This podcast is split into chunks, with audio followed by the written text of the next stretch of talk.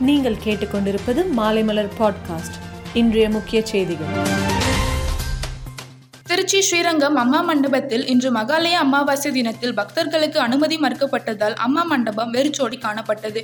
தடை விதிப்பு குறித்து தகவல் அறியாத பலர் அதிகாலையிலேயே அம்மா மண்டபம் வந்து ஏமாற்றத்துடன் திரும்பிச் சென்றனர். நெல்லை தென்காசி உட்பட விடுபட்ட ஒன்பது மாவட்டங்களில் இன்று முதல் கட்டமாக ஊரக உள்ளாட்சி தேர்தல் நடைபெற்றது. வாக்காளர்கள் முகக்கவசம் அணிந்து சமூக இடைவெளியுடன் வந்து ஓட்டு போட்டு சென்றனர்.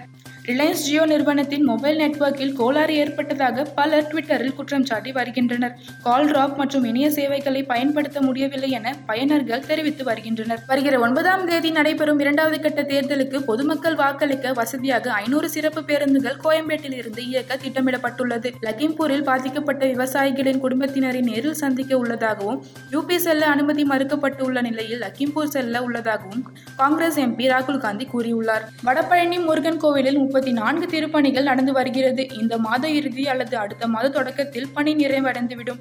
அதைத் தொடர்ந்து அடுத்த மாதம் இறுதியில் கும்பாபிஷேகம் நடத்தப்படும் என்று அறநிலைத்துறை அமைச்சர் சேகபாபு தெரிவித்துள்ளார். பதினைந்து டன் முதல் பதினெட்டு டன் வரை இனிப்புகள் தயாரிக்க திட்டமிடப்பட்டுள்ளது. இதற்கான பால் கொள்முதல் மற்றும் உற்பத்திக்கான ஏற்பாடுகள் தீவிரப்படுத்தப்பட்டு ஆவே நிறுவனம் இலக்கு நிர்ணயித்துள்ளது. சென்னையில் விளையாடுவதுதான் தனது கடைசி போட்டியாக இருக்கும் என்று தோனி தெரிவித்துள்ளார்.